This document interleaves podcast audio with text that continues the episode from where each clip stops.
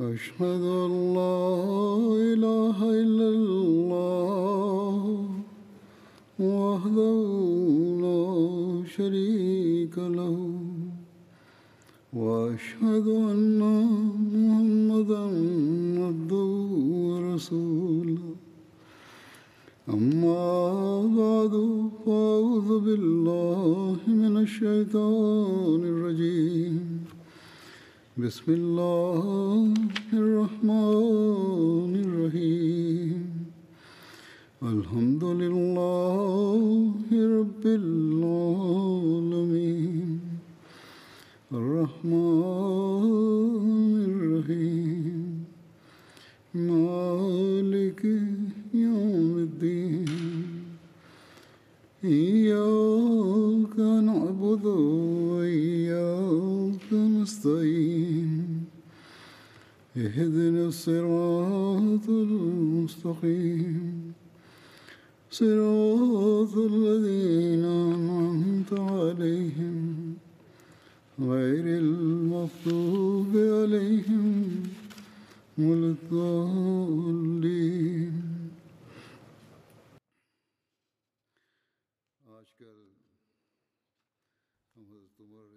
Hazrat Amirul Mominin Mwenyezi Mungu amsaidie sana anasema siku hizi tunaendelea kumzungumzia hat Umar raziallahu taala anhu na mapigano yatokayo katika zama zake yalikuwa yanaelezwa.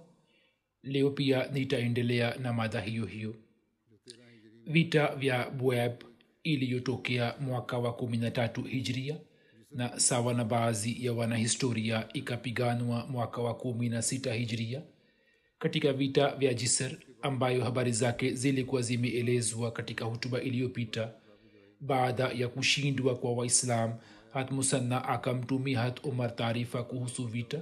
Hat umar akamwambia mjumbe ya kwamba rejea kwa wenzako na uwaambie kwamba jeshi la kiislam libaki pale pale lilipo muda si muda msaada utafika kwao. Kutokana na kushindwa katika vita vya jisrhat omar akapata uchungu mkali sana.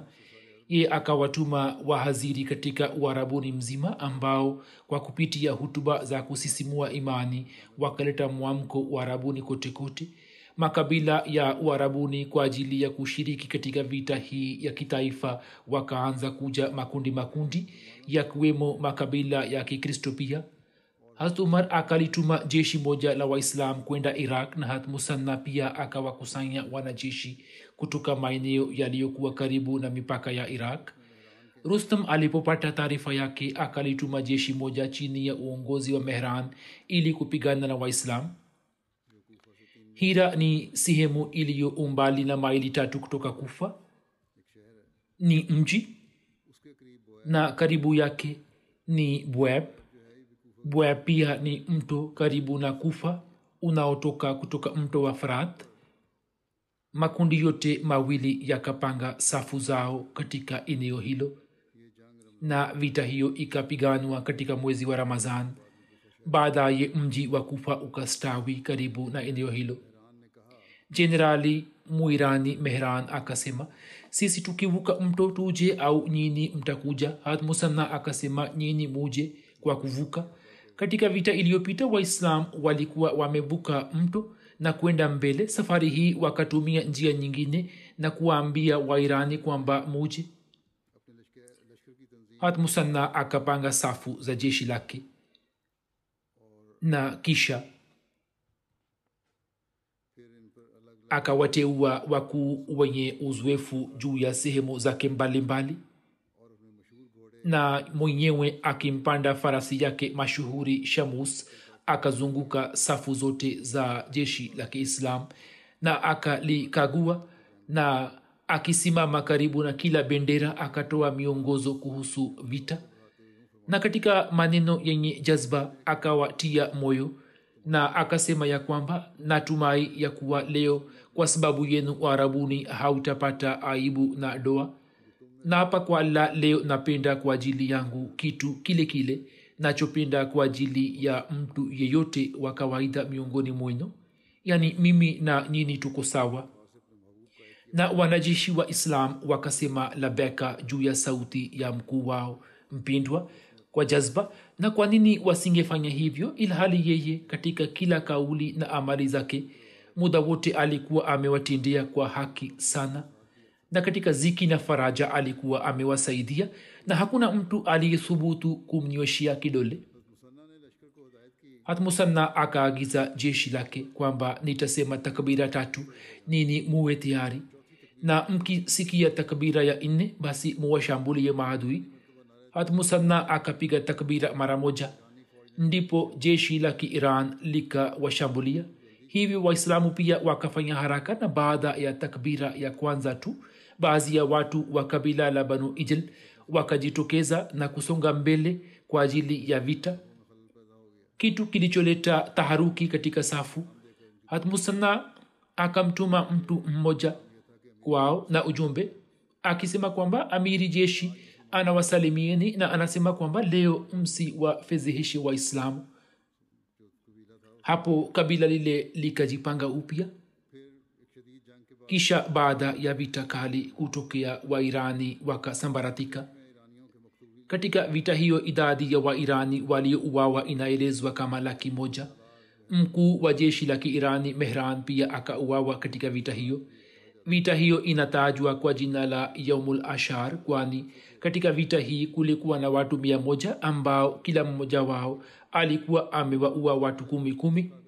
Jeshi la kiirani likishindwa likakimbilia daraja ili wavuke mto na waende katika eneo salama. Lakini hatmusanna akawasaka na kikosi chake na akaenda kuwazingira kabla ya kuvuka kwao. Naye akavunja daraja la mto na akawaua wanajeshi wa iran. Baadaye hatmusanna alikuwa anasema kwa masikitiko kwamba kwa nini niliwasaka watu wenye kushindwa? Sikutakiwa kufanya hivyo alikuwa akisema ya kwamba nilikosea. Sikutakiwa kupigana na watu wasioweza kupigana. Hivyo katika siku za usoni sitafanya hivyo. Na kisha akawanasihi waislamu akisema kwamba ini waislamu nyini pia msifanye hivi. Na katika swala hilo msinifuate. Nilikosea kuwasaka watu waliokimbia katika vita. Sikutakiwa kufanya hivyo huzur anasema kimsingi hizi ndizo hulka za kiislam. Katika vita hiyo baadhi ya viongozi wakubwa wakubwa wa islam mathalan khalid bin hilal na masud bin harisa pia wakawa washahidi. Hatmusanna akasalisha jeneza ya mashahidi na akasema naapa kwa allah jambo hili linapunguza huzuni na ghamu yangu ya kwamba watu hawa wakashiriki katika vita hii nao wakapigana kwa ujasiri na ushujaa na wakasimama kidete na hawakujihisi wasiwasi na kiherehere yoyote. Na kisha jambo hili linapunguza ghamu yangu kwamba kifo cha kishahidi kinakuwa kafara ya msamaha wa mazambi wanahistoria wakieleza hali ya vita hii wanasimulia tukio moja linaloangazia hima na ushujaa wa kinamama waislamu. Mbali na uwanja wa vita katika eneo la kawadis kulikuwa na kambi ya wanawake na watoto wa jeshi la kiislam. Baada ya vita kuisha kikosi cha waislamu kilipofika mbele ya kambi ile wakipanda farasi kina mama waislamu wakakosea kuelewa na wakafikiri kwamba hili ni jeshi la maadui ambalo limekuja kutushambulia. Wao kwa haraka sana wakawalinda watoto na wenyewe wakajitokeza na mawe na mbao ili kuwaua. Kikosi hicho kilipofika karibu kina mama wakajua kwamba hawa ni waislamu. Hapo mkuu wa kikosi hicho amr bin abdul masihi akanena mara moja kwamba abdul masih akasema mara moja kwamba hivyo ndivyo wanavyostahili kufanya wanawake wa jeshi la allah. Vita vya boab ikaisha lakini ikaacha nyuma yake nishani na athari nzito. Jeshi la iran lilikuwa halikupata hasara kubwa kama lilivyopata katika vita hiyo athari iliyopatikana ni kwamba katika maeneo mengi ya iraq waislamu wakaimarika na wakateka maeneo hadi dajla na baada ya kupigana vita ndogo ndogo waislamu wakapata ushindi juu ya maeneo mbalimbali yaliyokuwa yameachwa huku nyuma na majeshi ya iran yakaona ni vyema kwamba waondoke na hivyo wakaenda kupiga kambi upande wa pili wa dajla baada ya ushindi huo waislamu wakasambaa katika maeneo mbalimbali ya iraq. Kisha ilitokea vita vya kadsia iliyotokea mnamo mwaka wa kumi na nne hijria. Kadsia ni sehemu moja iliyopo nchini iraq na ina umbali wa maili 45 kutoka kufa mnamo mwaka wa kumi na nne hijria katika zama za ukhalifa wa umar raziallahu taala anhu vita moja yenye tija ikapiganwa katika waislamu na wairani katika eneo la kadsia na kutokana na vita hiyo utawala wa kiirani ukatekwa na waislamu. Watu wa faris walipojua kuhusu mafanikio ya waislam wakawaambia rustam na ferozan ambao walikuwa wakuu wao kwamba nyini mmeendelea kuhitilafiana wenyewe kwa wenyewe na hivyo mmewazofisha watu wa faris na mmewatia moyo maadui. Sasa swala limefikia hali hii kwamba ikiwa tunaishi kama tulivyo basi iran itaangamia kwani baghdad sabat iliyo karibu na madain na tikrit iliyopo kati ya baghdad na musl ikiwa na umbali wa maili tisini kutoka baghdad na ni mji maarufu wakasema baada ya miji hiyo uliosalia ni mji wa madain pekee msipoungana kwa pamoja kwanza tutawa uweni kisha tutajiua wenyewe na hivyo tutapata utulivu. Yaani kisha tutapigana sisi wenyewe. Rustom na ferozan wakamtimua boran na kumteua yazdajer kama mkuu wa jeshi aliyekuwa na kijana mwenye umri wa miaka ishirini na moja na ngome zote za na ngome zote na makambi ya kijeshi yakaimarishwa? Hat musanna alipomjulisha hat umar juu ya harakati hizi za watu wa faris hat umar akasema wallahi nitaleta wakuu na wafalme wa arabu waje kupigana na wafalme wa ajemi. Hivyo wakuu wenye madaraja waheshimiwa wahaziri na washairi wote wakapelekwa vitani. Pia akamwamrisha hat musanna kwamba watoke kutoka maeneo ya kiajemi na waje katika maeneo ya pwani yaliyo karibu na mipaka yenu na yao. Pia akamwamrisha kuwajumuisha watu wa kabila la rabia na muzir hat omar akawatuma viongozi katika kila kona ya uharabuni na akawaamuru wakuu na viongozi ili wajumuike katika makka kwa kuwa hija ilikuwa imeshafika karibu. Hat omar akaelekea kufanya hija. Wakati wa hija makabila ya uharabuni yakajumuika toka kila upande. Ye aliporejea kutoka hija akalikuta jeshi kubwa likawa limejumuika katika madina. Hat omar akalisimamia mwenyewe jeshi hilo na akamteua ali kuwa amiri wa madina na akatoka na kupiga kambi katika eneo la sarar serar pia ni chimchim iliyo na umbali wa maili tatu kutoka madina.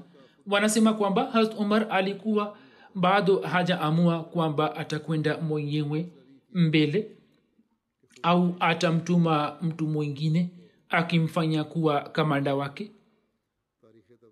Lakini sawa na tarikh tabri kitabu cha historia has umar akashauriana na watu wote wakamshauri kwenda wote wakamshauri kwenda faris na wakasema kwamba uende ukaliongoze mwenyewe jeshi lako. Hadi kufika sarar hat umar alikuwa hakushauriana na mtu yoyote lakini sasa alipoomba ushauri hat abdurahman alikuwa miongoni mwa watu waliomzuia kwenda faris ilhali wengine wakasema lazima uende na jeshi lakini hata akasema hapana. Hata abdurahman akasema kabla ya leo sijawahi kusema kwamba wazazi wangu wajitolee kwa mtu isipokuwa kwa mtume salallahu wala sitasema hayo baada ya mtume saa salam lakini leo nasema kwamba ewe yule ambaye wazazi wangu wajitolee kwako. Kuhusu swala hilo uamuzi wa mwisho ni achie mimi. Kisha akampa ushauri akisema kwamba wewe ubaki hapa hapa sarar na umtume na utume jeshi kubwa kwenda mbele. Kisha akasema kwamba tangu mwanzo hadi sasa umeshaona kwamba akamwambia hat kwamba umeshaona ya kuwa mwenyezi mungu ametoa hukumu gani kuhusu majeshi yako. Ikiwa jeshi lako likishindwa basi kushindwa kwake hakutakuwa kama kushindwa kwako. Ukiwa washahidi mwanzoni au ukishindwa mimi nina wasiwasi kwamba waislamu hawataweza kusoma tena takbira wala hawataweza kutoa shahada ya la ilaha illallah. Baada ya kushauriana na masahaba wakubwa wakubwa wenye kutoa rai harat umar akaitisha mkutano wa kawaida. Alipopata ushauri huo wa abdurahman akashauriana na masahaba wachache kisha akafanya mkutano wa watu wote na katika mkutano ule umar akatoa hutuba akisema kwamba mwenyezi mungu amewajumuisha watu juu ya islam na ametia mioyoni mwao mapenzi kwa wengine na islam imewafanya wote kuwa ndugu. Na hali ya waislamu ni kama mwili ambao sehemu yake moja ikiwa na maumivu mwili mzima unajisikia uchungu wake. Hivyo ni muhimu kwa waislamu kwamba mambo yao yaamuliwe kwa mashauriano na hasa ushauri uchukuliwe kutoka kwa watu wenye busara zaidi na ni muhimu kwa watu kwamba wakiafiki juu ya jambo fulani basi walitii na kulifuata na ni muhimu kwa amiri kwamba yeye akubali ushauri wa na rai ya watu walio na uwezo wa kutoa rai kuhusu watu na vita. Ini watu nilitamani niwe pamoja nani kama mmoja wenu? Eni watu mimi nilitamani niwe pamoja nani kama mmoja wenu. Lakini watu wenu walio na uwezo wa kutoa rai wamenizuia kufanya hivyo. Hivyo sasa nimeamua kwamba mimi nisiende na nimtume mtu mwingine. Wakati ule umar alikuwa anamtafuta mtu fulani katika muda huo huo akapokea barua ya hasad hasad wakati ule alikuwa akishughulikia sadaka za najd. Hatumar akasema niambieni kuhusu mtu ambaye afanywe kuwa kamanda. Hat abdurahman akasema mtu umempata tayari. Hatumar akasema nani huyu? Hat abdurahman akasema simba shujaa saad bin malik yani saad bin abi waqas watu wengine pia wakaunga mkono na rai hiyo. Imeendikwa katika historia ya tabria kwamba hat omar akamteua hat saad kuwa amiri kisha akamnasihi akisema kwamba ewe saad usizani kwamba wewe unaitwa mjomba wa mtume salallahu alehi wasallam na sahaba yake. Kwani mwenyezi mungu hafuti mabaya kwa mabaya bali hufuta mabaya kwa mema kati ya allah na mja wake hakuna uhusiano wowote isipokuwa utii pekee. Hasa umar wakati wa kumsindikiza saad akamnasihi akisema kwamba ukumbuke nasaha yangu na ujue kwamba wewe umebeba zima ya kazi ngumu na nzito sana.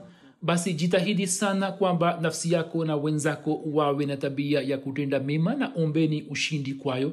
Na kumbukeni kwamba kunakuwa na njia fulani ya kushika tabia na njia ya kudumu ya kufanya mema ni subira. Mkisubiri basi mtazoea kutenda mema.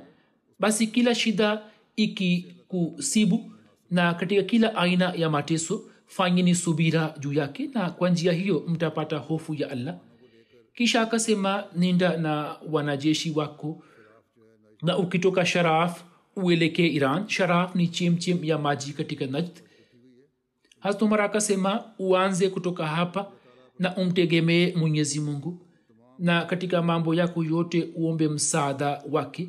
Na ukumbuke kwamba kaumu ambayo unatoka kupigana nayo idadi yake ni kubwa sana. Wana silaha za kutosha na wana nguvu imara ya kivita. Na unakwenda kupigana vita katika eneo ambalo ni ngumu sana.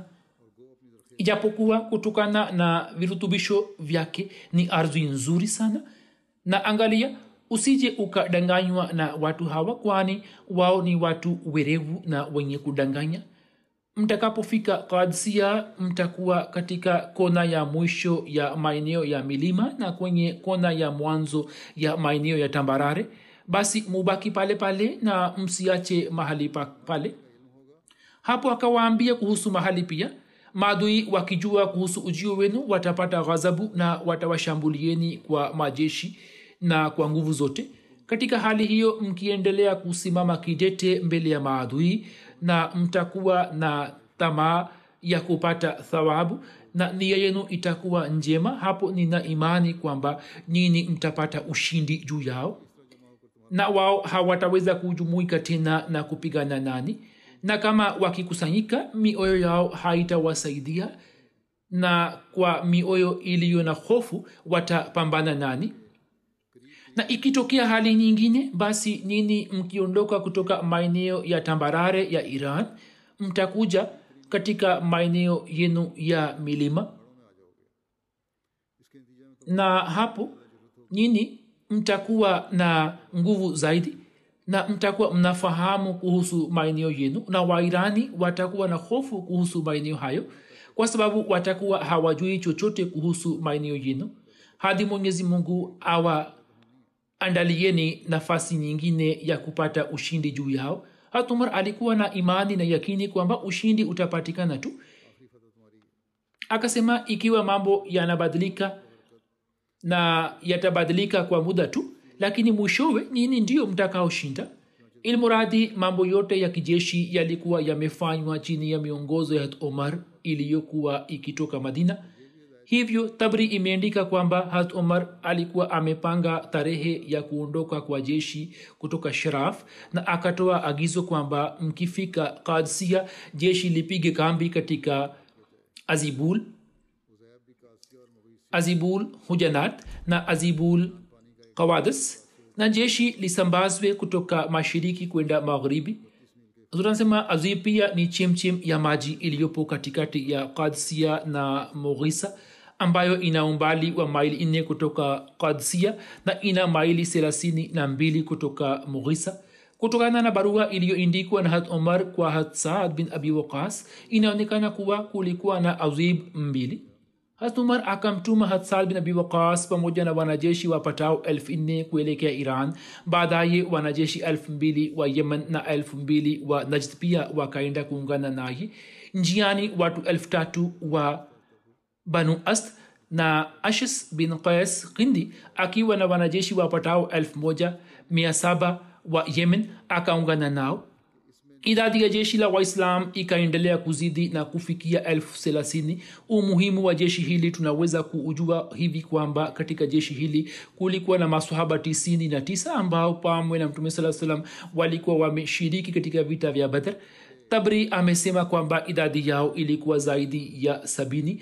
Walikuwepo zaidi ya mia tatu na kumi ambao kuanzia mwanzoni mwa islam hadi bayati ya rizwan walikuwa wameshapata bahati ya kukaa na mtume saa salam kulikuwa na masahaba mia tatu waliokuwa wameshiriki katika ushindi wa makka. Kulikuwa na watu mia saba wasiokuwa masahaba lakini walikuwa miongoni mwa vizazi vya masahaba hasabi nabi wakas akafika sharaf na akapiga kambi musanna aliyekuwa akiwasubiri katika eneo la zukar ambalo ni chimchim iliyo karibu na kufa akiwa na wanajeshi elfu nane yeye katika muda huo akafariki dunia yeye akamteua bashir bin khasasia kuwa makamu wake. Saad baada ya kufika katika eneo la sharaf akamwindikia hat umar kuhusu utaratibu wa jeshi lake. Hapo hat umar mwenyewe akapanga utaratibu wote wa jeshi na akamwindikia kwamba wewe ugawe jeshi zima katika wanajeshi kumi kumi na umteue mtu moja moja kuwa kiongozi wao. Kisha umteue kamanda mkuu juu yao kisha upige hisabu ya idadi yao na uwatume kwenda kadsia kikosi cha mughira bin shoba ukiweke chini ya uongozi wako. Mughira bin shoba na kikosi chake uwe chini yako. Kisha unitumie taarifa yake na tena uendelee kunipatia taarifa ya kila siku. Hasad kwa mujibu wa miongozo ya hat umar akapanga utaratibu wa jeshi na akamwindikia hat umar barua na mambo yote kumteua mtu mmoja juu ya kila kundi la watu kumi kulitokana na nizamu iliyokuwa ikitumika katika zama za mtume salallahu wasallam. Katika barua nyingine hat umar akamwindikia hat saad ya kwamba endelea kujikumbusha nafsi yako na endelea kuwa nasihi wanajeshi wako. Fanyeni subira fanyeni subira kwani mwenyezi mungu hutoa malipo sawa na nia ya mtu. Kazi mliyopewa na kazi mnayoenda kuifanya mufanye kwa umakini mkubwa. Mwombeni allah kheri. Mwombeni allah kheri na someni sana la haula wala quwata illa billah. Niindikie kwamba jeshi lako limefika wapi na ni nani aliyeteuliwa na maadui kama kamanda wao zidi yenu? Kwani yapo mambo nayopenda kuyaindika lakini siwezi kuyaindika kwani bado sina habari kamili kuhusu jeshi lako na jeshi la adui wako. Hivyo nitumie mambo yote taarifa zote kisha nitakupatia miongozo mingine. Hivyo niindikie kila kitu na hali halisi ya jeshi la waislamu na hali ya mazingira yote yaliyopo kati yenu na kati ya makao makuu ya utawala wa kiirani yani madain na niindikie kwa ufanisi mkubwa kana kwamba sura na hali yake yote iwe mbele ya macho yangu na nitumie taarifa yote kwa uwazi na mwogope allah na uwe na matumaini na katika kazi yako umtegemee allah na uendelee kuwa na hofu ya kwamba mwenyezi mungu asiji akawaondoeni na kuleta kaumu nyingine ili wao wafanye kazi yake. Sio maana kwamba nyini ndio mliofanywa kuwa wasimamizi bali msipotekeleza wajibu wenu mwenyezi mungu atawaondoeni na atawaleta wengine ili waitumikie dini yake na kazi hii lazima itafanyika. Kwa kufika kadsia hat saad akamwindikia hat umar mambo yote. Hat umar akasema kwamba mubaki pale pale mlipo hadi maadui wajitokeze wenyewe kuwashambulieni na maadui wakishindwa hapo musonge mbele hadi madain huzur anasema katika kumbukumbu za saad habari hizi zimeshaelezwa tayari lakini hapa pia ni muhimu kuelezwa kuhusiana na umar raziallahu anhu ya kwamba hasad kwa mujibu wa mwongozo wa khalifa akaishi kadsia kwa mwezi mmoja lakini miongoni mwa wairani hakuna ajitokezaye kupigana naye hapo wakazi wa eneo hilo wakamwindikia mfalme wa iran yazjer barua kwamba watu wa uarabuni wapo katika kadsia kwa muda na nini hamkufanya chochote zidi yao. Wao wameteka maeneo hadi farat na wamepora wanyama. Msaada usipotufikia sisi tutawapa kila kitu.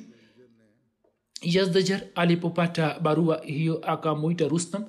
Rustam kwa kutumia njia mbalimbali akaendelea kukwepa vita na akatoa ushauri wa kumteua jalinus badala yake kama kamanda wa jeshi lakini hakufanikiwa katika hilo mbele ya mfalme na akalazimika kuongoza jeshi. Hat umar akamwindikia saadi ya kwamba kwa ajili ya kumpatia rustam wito wa islam umtumie watu wenye busara akili na wawe mashujaa msianze vita hivi hivi bali muwaite maadui katika islam. Na akasema kwamba mwenyezi mungu ataufanya wito huo ulete fedheha kwa maadui na uwe njia ya ufaulu wetu uendelee kuniindikia barua kila siku. Kisha hat saad akawateua watu maarufu kumi na wanne na kuwatuma kama wabalozi wake ili wampatie mfalme wito wa islam waislamu walikuwa wakipanda farasi na walikuwa wamejifunika na shuka na walikuwa wameshika mijeledi mikononi mwao. Kwanza kabisa hatnuman bin mukaran akaongea na mfalme. Kisha mughira bin zarara akaongea na mfalme. Mughira akamwambia mfalme kwamba tutapigana vita zidi yenu au mtalazimika kutoa jizia sasa ni chaguo lako kwamba mnakubali kutoa jizia au mnapigana vita.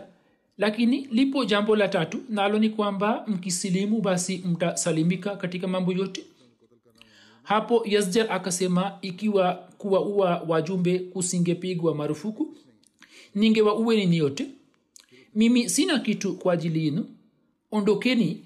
Kisha akaagiza kikapu kilichojaa udongo na akasema chukueni hicho kutoka kwangu na nendeni na akatoa amri kwamba muwatoeni wajumbe hawa nji ya milango ya madhai asim bin amar akabeba kapu lile na akaenda kumkabizi hasad na akasema ni habari njema kwako. Mwenyezi mungu ametupatia funguo za nchi hii baada ya tukio hilo kutokea hali haikubadilika katika pande zote mbili na rustam pamoja na jeshi lake akaendelea kubaki katika eneo la sabat na licha ya kupata ushawishi kutoka kwa yasja akaendelea kukwepa vita. Huko watu wakaendelea kumwambia yasja kwamba walindwe waila wao watakuja chini ya utawala wa waarabu katika hali hiyo rustam akalazimika kusonga mbele na majeshi ya irani yakitoka sabaat yakaja kupiga kambi katika uwanja wa kadsia rustam alipotoka sabaat idadi ya jeshi lake ilikuwa laki moja elfu thelathini na kulikuwa na tembo thelathini na watatu.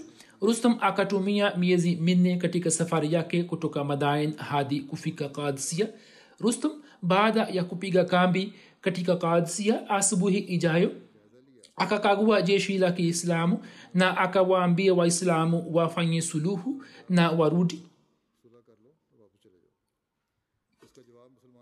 Jibu ambalo likatolewa na waislamu ni kwamba shabaha ya ujio wetu si kupata dunia bali kusudio letu ni kupata akhira. Rustum akasema kwamba wajumbe waislamu waje katika kasri yake ili kuzungumza naye katika kasri ya rustam mazulia mazuri yenye thamani sana yakatandikwa na kasri ikapambwa vizuri jukwa la dhahabu likaandaliwa kwa ajili ya rustam na mazulia yakatandikwa juu yake na matakia yaliyokuwa yametayarishwa na nyuzi za dhahabu yakawekwa juu yake.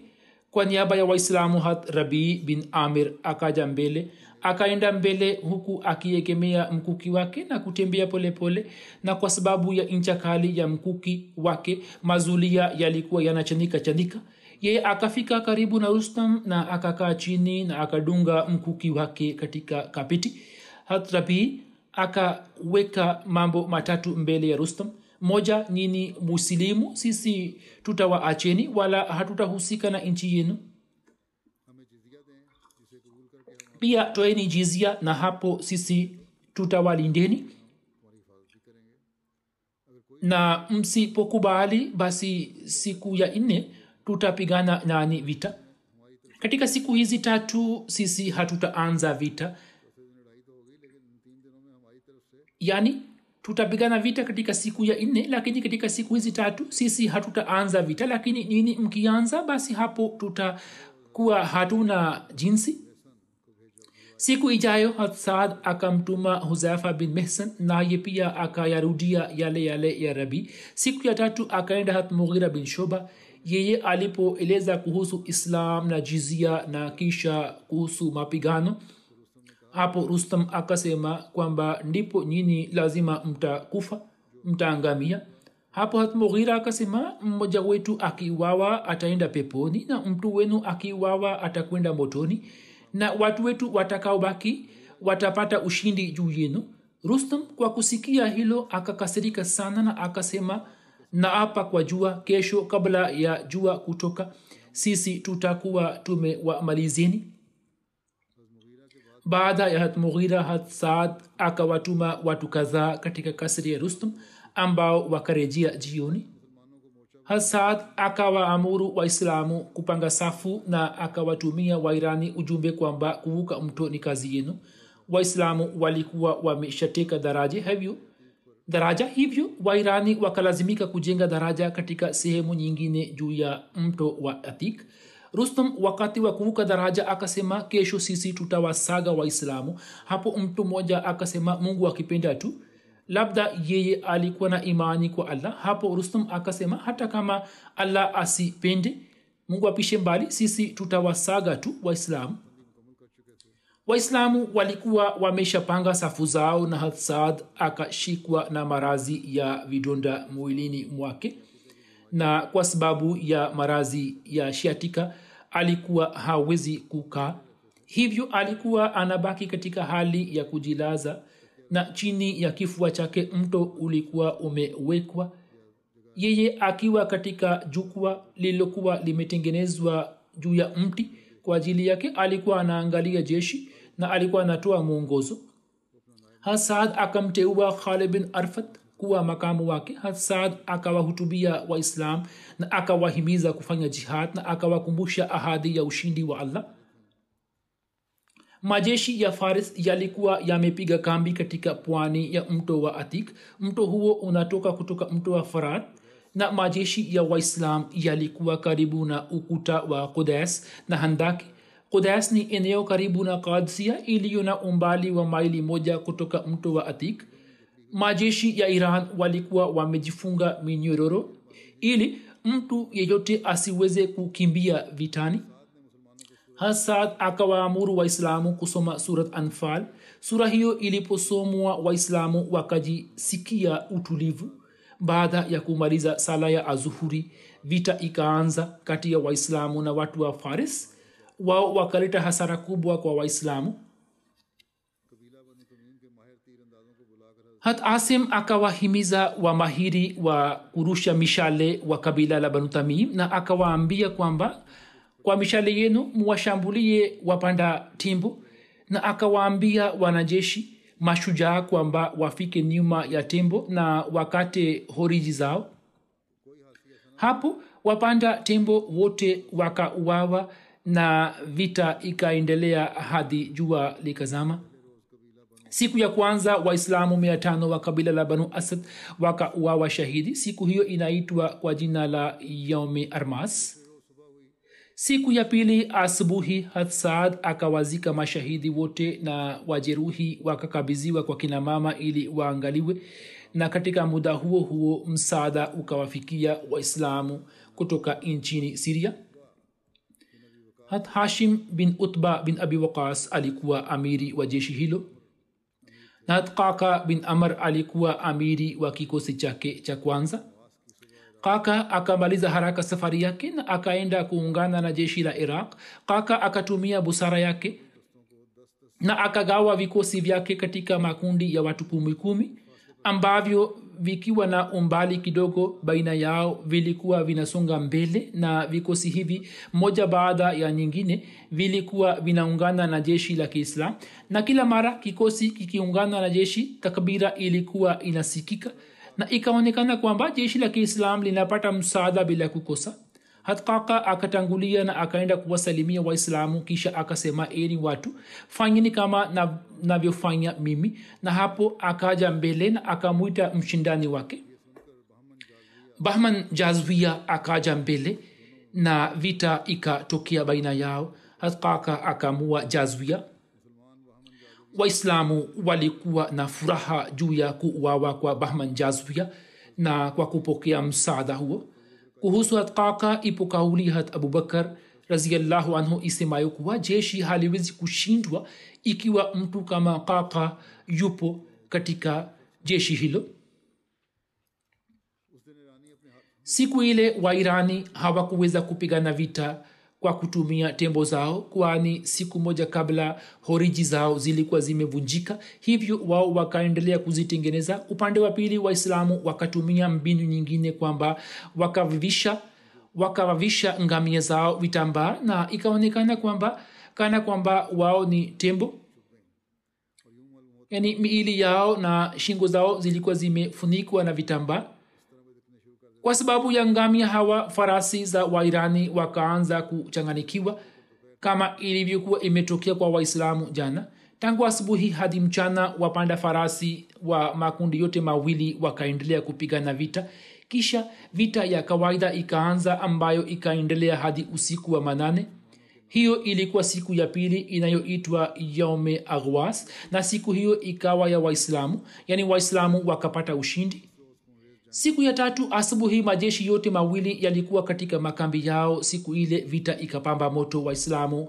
Waliouawa shahidi idadi yao ilikuwa elfu mbili na maaskari elfu kumi wa jeshi la kiirani wakauawa. Waislamu wakaendelea kuwazika mashahidi wao na wajeruhi wakaendelea kupewa matibabu ilhali maiti za maaskari wa iran zikabaki kama zilivyo katika uwanja wa vita. Usiku ule wairani wakaendelea kutengeneza horiji za tembo zao. Wanajeshi wao walikuwa pamoja na tembo zao lakini leo tembo zao hawakuweza kuleta uharibifu mkubwa kama walivyokuwa wameleta siku ya nyuma. Hasad akawatumia hatkaka na hat ujumbe kwamba fanyeni mpango fulani kuhusu tembo mweupe wa irani hivyo hatkaka na hat asim wakamshambulia kwa mwikuki yao. Tembo akachanganikiwa na akamwangusha mpanda wake. Mkonga wake ukakatwa na kisha kwa kumshambulia kwa mishale wakamwangusha chini. Kisha waislamu wakamlenga tembo mwingine na wakampiga katika macho yake na mikuki. Mara tembo huyo alikuwa anawakimbilia waislamu na hapo alikuwa anapigwa na mikuki na mara alikuwa anaingia katika jeshi la wairani nao walikuwa wanamdunga mikuki. Kisha ndovu huyo ambaye alikuwa anaitwa ajrab akakimbilia mto wa atik na ndovu wengine pia kwa kuona hiyo wakamfuata na wakajitupa mtoni na pamoja na wapanda wao wakaangamia. Vita hiyo ikaendelea hadi jioni na siku hiyo inaitwa yaumi armas. Baada ya sala ya isha vita ikapamba moto kwa mara ya tena. Inasemekana kuwa wakati ule sauti za panga zilikuwa zinasikika kama vile chuma kinakatwa katika duka la fundi chuma hasad akaendelea kukesha usiku kucha na akaendelea kufanya maombi kwa allah. Tukio kama hilo halikushuhudiwa na waarabu na waajemi hapo kabla. Asubuhi pia waislamu wakaendelea kupigana kwa jazba ile ile nao wakashinda vita. Asubuhi kulikuwa na hali ya uchovu fulani kwa waislamu kwani walikuwa wameendelea kupigana kwa usiku kucha. Usiku huo unaitwa lailatul harir. Sababu ya ku umpa usiku huo jina hili kama ilivyoendikwa ni kwamba usiku waislamu hawakuongea hawakufanya maongezi baina yao bali wakaendelea kuongea kwa ishara tu.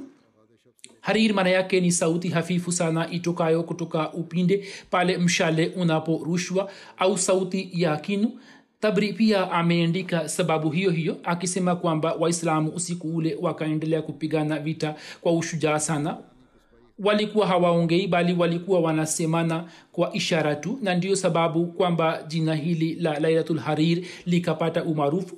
Kwa vitu vile siku ya nne asubuhi vita ikaendelea hadi mchana na wairani wakaendelea kushindwa vitani kisha rustam akashambuliwa. Yeye akakimbilia mto wa itik yeye aliporuka mtoni muislamu mmoja aitwaye hilal akamkamata na akimburura akamleta pwani na akamua. Kisha mwislamu huyo akatangaza akisema kwamba mimi nimemua rustam njoni kwangu. Waislamu wakamzunguka kutoka pande zote na wakapiga takbira kwa nguvu sana.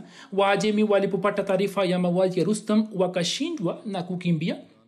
Waislamu wakawafuata na kuwaua na idadi yao kubwa wakafanywa kuwa watumwa. Siku hiyo inajulikana kwa jina la yaumwe kadsia hat umar kila siku asubuhi alikuwa anawauliza watu kuhusu habari za vita vya kadsia mjumbe aletaye bishara ya vita alipomwambia hat umar kwamba allah ametupa ushindi juu ya washirikina hat umar alikuwa anakwenda kwa mbio na alikuwa anachukua taarifa ila hali mjumbe huyo alikuwa amepanda ngamia.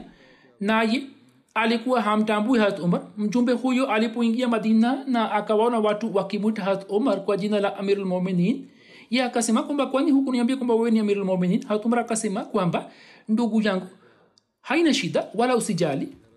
Kwa vitu vile baada ya kupokea taarifa ya ushindi hat umar akawasomea watu habari ya ushindi katika mkusanyiko wa watu na kisha akatoa hutuba ya kusisimua imani akatuma amri kwamba jeshi libaki pale pale lilipo na majeshi yapangwe upya na mambo mengine yanayohitaji marekebisho yazingatiwe. Hasad alikuwa amepata mwongozo kutoka khalifa wazama akisema kwamba katika vita vya kadsia walikwepo watu wengi ambao walikuwa wameshafanya suluhu na waislamu na wengine walikuwa wakidai kwamba serikali ya iran imewajumuisha katika jeshi kwa kutumia karaha. Nao hawakuja kwa ridhaa yao bali walikuwa wameshurutishwa na watu wengi walikuwa wakweli katika madai yao. Watu wengi kwa sababu ya vita walikuwa wameacha maeneo yao na walikuwa wameenda katika maeneo ya maadui na sasa walikuwa wanarejea. Hatumar akaitisha majlisi shura ili kuangalia mambo yote na baada ya kufikia uamuzi akatuma mwongozo kwamba watu waliokuwa wamefunga mikataba na waislamu nao wakatimiza ahadi zao na wakasalia katika eneo lao na hawakuenda kwa maadui mikataba yao izingatiwe kwa heshima yote. Na watu wasio na mikataba na waislam lakini wakasalia katika maeneo yao na hawakuenda kuungana na maadui na kupigana vita zidi yenu nao pia watendwe hivi hivi kama wanavyotendwa wale wenye mikataba.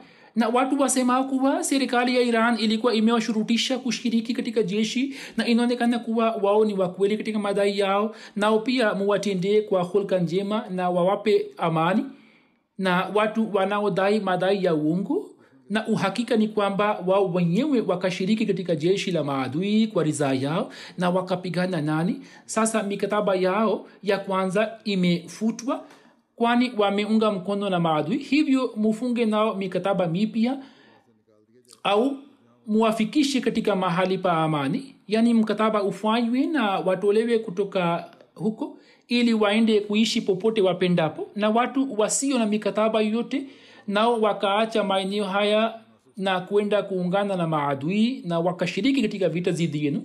Sasa kuhusu watu hawa mnaweza kuangalia kwamba kama inafaa basi uwaite vile vile nao watoe jizia muwatendee kwa wema na kwa huruma kadiri muwezavyo nao waishi katika maeneo yenu. Na mkiona ni vyema basi msiwaite nao waendelee kufanya mipango zidi yenu na nyini muendelee kupigana nao. Yaani kama wao wanabaki katika hali ya uadui na wanapigana nani vita basi nini pia mna haki ya kupigana nao. Na kama wanajizuia basi wacheni amri hizi zikaleta tija sana na wakazi wa sehemu ile wakarejea na wakastawi katika maeneo yao huu ni mfano mwema mno wa uvumilivu. Ni sifa kubwa mno kwamba waislamu wakawaita watu ili waje kustawisha ardhi yao ambao katika muda mgumu wenye hatari wakivunja ahadi zao walikuwa wameenda kuungana na maadui.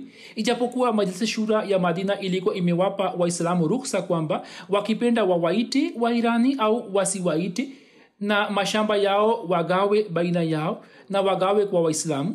Wanahistoria wanasema kwamba katika muda huo wa kutisha watu waliovunja ahadi wakaitwa na hapo juu ya mashamba yao kodi ikatozwa zaidi kuliko mashamba mengine. Hilo lilikuwa sharti moja tu kwamba ni sawa nyini mnaweza kurudi mnaweza kustawisha mashamba yenu lakini kodi ya ardhi mtalazimika kulipa zaidi kuliko wengine katika suala la mafanikio yatokayo nchini iraq vita hiyo ina umuhimu wake mkubwa. Wanajeshi waislamu licha ya kukabiliana na upinzani mkali sana wakapambana na maadui kwa uimara sana. Na wanahistoria wameandika kwamba watu walipopangiwa posho na khalifa wazama katika swala hilo washiriki wa vita vya kadsia wakapewa kipa umbele. Na hat umar umar akawapatia washiriki wa vita vya kadsia posho zaidi kuliko wingine musleh maud raziallahu anhu pia ameeleza tukio hilo la vita vya kadsia huzur anasema katika zama za umar baada ya kuteuliwa kwa yazdgard aliyekuwa mjukuu wa husro pervez kuwa mfalme nchini iraq maandalizi makubwa ya kivita yakaanza kufanywa dhidi ya waislam hata umar kwa lengo la kupigana nao akamtuma akatuma jeshi moja chini ya uongozi wa sad hasad akalichagua eneo la kadsia kwa ajili ya vita na akamtumia hat umar ramani yake.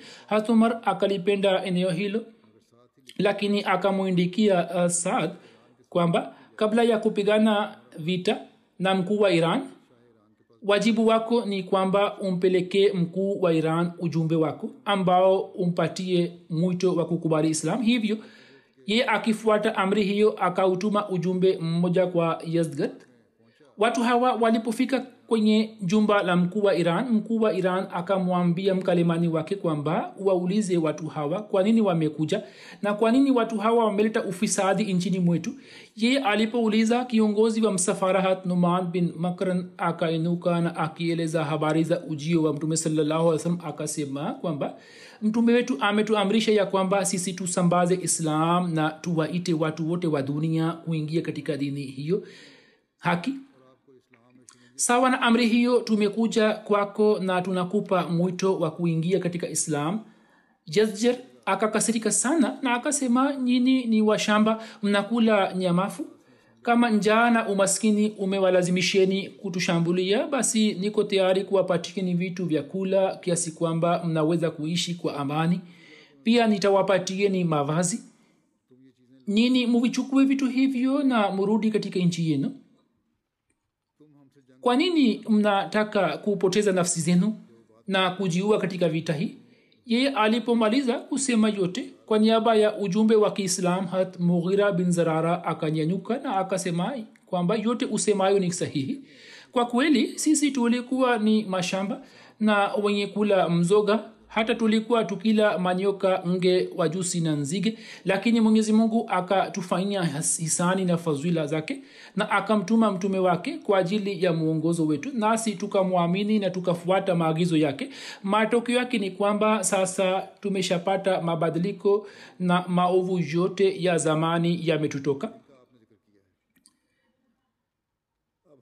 Sasa hatuko tayari kupokea tamaa yako yoyote vita imeshaanza na sasa uwanja wa vita ndio utakaopatanisha baina yetu. Kama mnataka vita na hamtaki kukubali wito wetu na mnataka kupigana nasi vita basi ni sawa tutapigana vita. Tamaa ya vitu vya dunia haiwezi kutuzuia kutekeleza wajibu wetu. Yazjed yazjer aliposikia akashikwa na hasira kali akamwambia mtumishi wake kwamba nenda ukaniletee ngunia moja la udongo na akamwita mkuu wa ujumbe wa kiislam ili asoge mbele na akasema kwa kuwa wewe umekataa kupokea wito wangu hivyo sasa hamtapata chochote isipokuwa gunia hilo la udongo tu. Sahaba huyo akasonga mbele kwa umakini mkubwa na akainama kichwa na akalibeba gunia lile la udongo juu ya mgongo wake kisha akageuka nyuma kwa kasi na akatoka nje ya jumba lake akisema kwa wenzake kwa sauti ya juu leo mfalme wa iran ametukabizi ardhi ya nchi yake kwa mkono wake mwenyewe. Kisha wakapanda farasi na wakaondoka kwa mbio. Mfalme aliposikia kauli hiyo akashtuka mno na akawaambia watu wa jumba lake kwamba kimbieni na rudisheni lile gunia la udongo kutoka kwao. Hiyo imekuwa bahati mbaya ya kwamba mimi kwa mkono wangu nimewapa udongo wa nchi yangu. Lakini hadi wakati ule wao walikuwa wameshaenda mbali lakini hivyo ndivyo itokavyo kama wasemavyo. Na katika miaka michache tu iran nzima ikaja chini ya waislamu. Musleh maud anaandika kwamba mabadiliko haya yakatokeaje kwa waislamu yakatokea kwani mafundisho ya kurani tukufu yalikuwa yamewaletea mapinduzi makubwa katika tabia na kwenye hulka zao na yalikuwa yamewasimamisha kwenye daraja za juu za kihulka hiyo ni sababu ya kutokea kwa mageuzi. Basi kwa kufuata mafundisho ya kurani pekee mapinduzi ya kweli hutokea. Hazur amesema habari hizi inshallah zitaendelea katika siku za usoni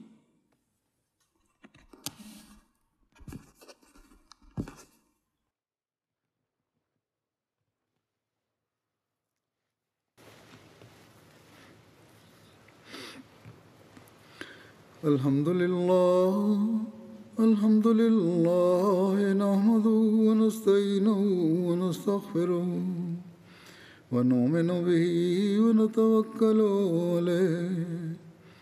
ونعوذ بالله من شرور أنفسنا ومن سيئات أعمالنا. من يهده الله فلا مضل له ومن يضلل فلا هادي له. ونشهد أن لا إله إلا الله. ونشهد أن محمدا عبده ورسوله. عباد الله رحمكم الله. إن الله يأمر بالعدل والإحسان. وإيتاء ذي القربى وينهى عن الفحشاء والمنكر والبغي يعظكم لعلكم تذكرون. اذكروا الله يذكركم ودوه يستجب لكم ولذكر الله أكبر.